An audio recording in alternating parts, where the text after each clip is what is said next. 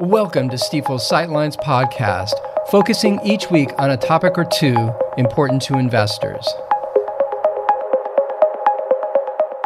Well, greetings and welcome to the Sightlines podcast. This is Michael O'Keefe, Stifel's Chief Investment Officer.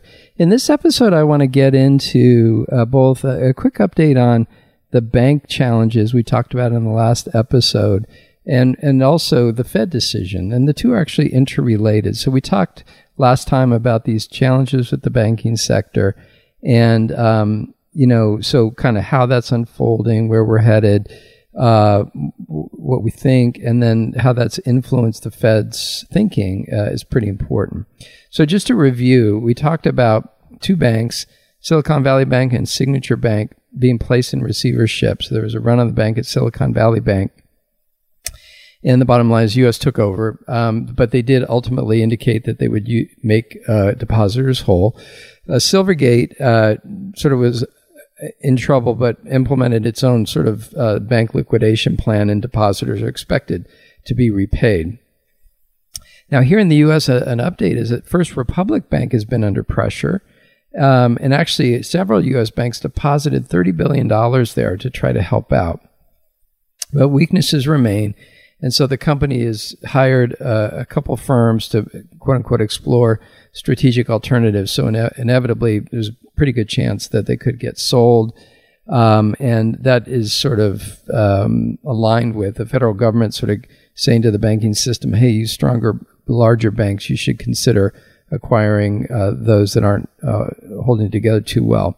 So es- essentially, the industry trying to help itself in a way, although, of course, getting sold at a, at a discounted um, uh, price isn't the best thing in the world.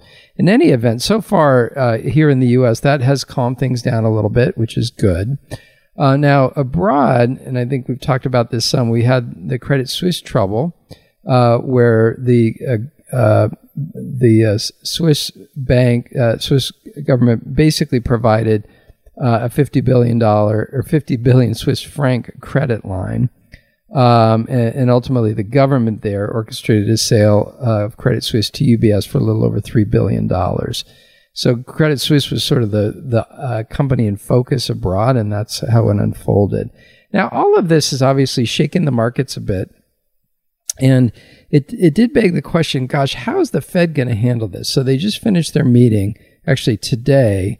Um, and um, and you know everybody's watching to see well what are they are they going to ignore this? Are they going to work it into their statement into their you know communications? And so the bottom line is the Fed did hike rates another quarter point. That was expected. It was sort of reflected in the futures. But in their statement they essentially indicated that these bank troubles could well cool the economy uh, cool hiring and actually cool inflation and so, uh, both in the statement and then reinforced in uh, the chair Jerome Powell's uh, press conference, they basically introduced the idea that the the uh, central bank may need to hike rates further, but by implication, they may not. And and they also reinforced the idea of being data dependent, meaning they're going to watch all the data and how that's unfolding, given these challenges, for example, uh, that have occurred in the bank uh, system and, uh, you know, I think the, the idea is that these troubles will create tighter financial conditions, you know, tougher lending standards, that kind of thing. And that that's in a way doing the work uh, for the Fed. Uh, so we'll see, you know, how that unfolds in terms of Fed policy. But all of this leads to an increased probability, an increased chance of a recession and maybe a bit deeper recession in 2023 uh, as a result of these troubles. With that said, I would say the markets in general uh, have remained calm uh, over the last week. Um, and uh, and so relative to if we talked la- at the last episode, you know, bank stocks in particular got hit kind of hard uh, in the week after this first uh, happened. Things have remained reasonably calm, which is good. And so, you know, remember when we when we started the year and we had our outlook, we talked about um, continued volatility and sort of challenges in the first half of the year. And, and I like to think of it as, as the lag effect of the Fed's tightening policy started to close and rates are higher, you start to sort of see where there's trouble sort of embedded in the system that might have been opaque or hidden uh, in a low rate, um, heavy liquidity environment.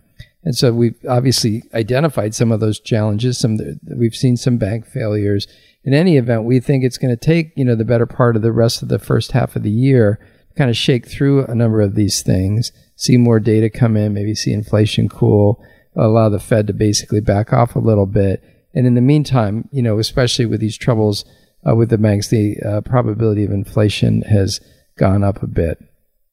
So anyway, I wanted to provide that update in this episode. Thank you so much uh, for listening, uh, and we will catch you on the next one. Thank you. Thanks again for listening to Stifel's Sightlines. Be sure to subscribe wherever you're listening to automatically receive each week's podcast in your feed.